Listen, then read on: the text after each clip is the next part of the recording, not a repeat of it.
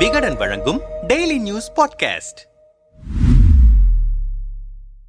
மணிப்பூர் விவகாரத்தில் பிரதமர் மோடி நாடாளுமன்றத்தில் பேச வேண்டும் அறிக்கை வெளியிட வேண்டும் என்ற எதிர்க்கட்சிகளின் வலியுறுத்தல்களுக்கு எந்த பலனும் கிடைக்காததால் இறுதியாக நம்பிக்கையில்லா தீர்மானம் நிறைவேற்ற எதிர்க்கட்சிகள் வலியுறுத்தின. அதன் தொடர்ச்சியாக இன்றோடு சேர்த்து மூன்றாவது நாளாக நம்பிக்கையில்லா தீர்மானம் மீது விவாதம் நடந்து கொண்டிருக்கிறது. இந்த நிலையில் இன்று தீர்மானத்தின் மீது பதிலளித்து பேசிய மத்திய அமைச்சர் நிர்மலா சீதாராமன் மணிப்பூர் டெல்லி ராஜஸ்தான் போன்ற எந்த பகுதியிலும் பெண்கள் பாதிக்கப்படுகிறார்கள் என்பதை நான் ஒப்புக்கொள்கிறேன். ஆனால் ஆயிரத்து தொள்ளாயிரத்து எண்பத்தி ஒன்பதாம் ஆண்டு மார்ச் இருபத்தி ஐந்தாம் தேதி தமிழ்நாடு சட்டமன்றத்தில் நடந்த ஒரு சம்பவத்தை இந்த முழு சபைக்கு நினைவூட்ட விரும்புகிறேன். அப்போது முதல்வராகாத ஜெயலலிதாவின் சேலை தமிழக சட்டசபையில் இழுக்கப்பட்டது. அங்கு அமர்ந்திருந்த திமுகவினர் அவரை பார்த்து சிரித்தனர். அந்த ஜெயலலிதாவை திமுக மறந்துவிட்டதா? அன்றைய தினம் ஜெயலலிதா தான் முதல்வராகும் வரை சட்டசபைக்கு வரமாட்டேன் என சபதம் எடுத்தார். இரண்டு ஆண்டுகளுக்கு பிறகு அவர் தமிழ்நாட்டின் முதல்வராக பதவியேற்றார். இந்த செயலில் ஈடுபட்டவர்கள்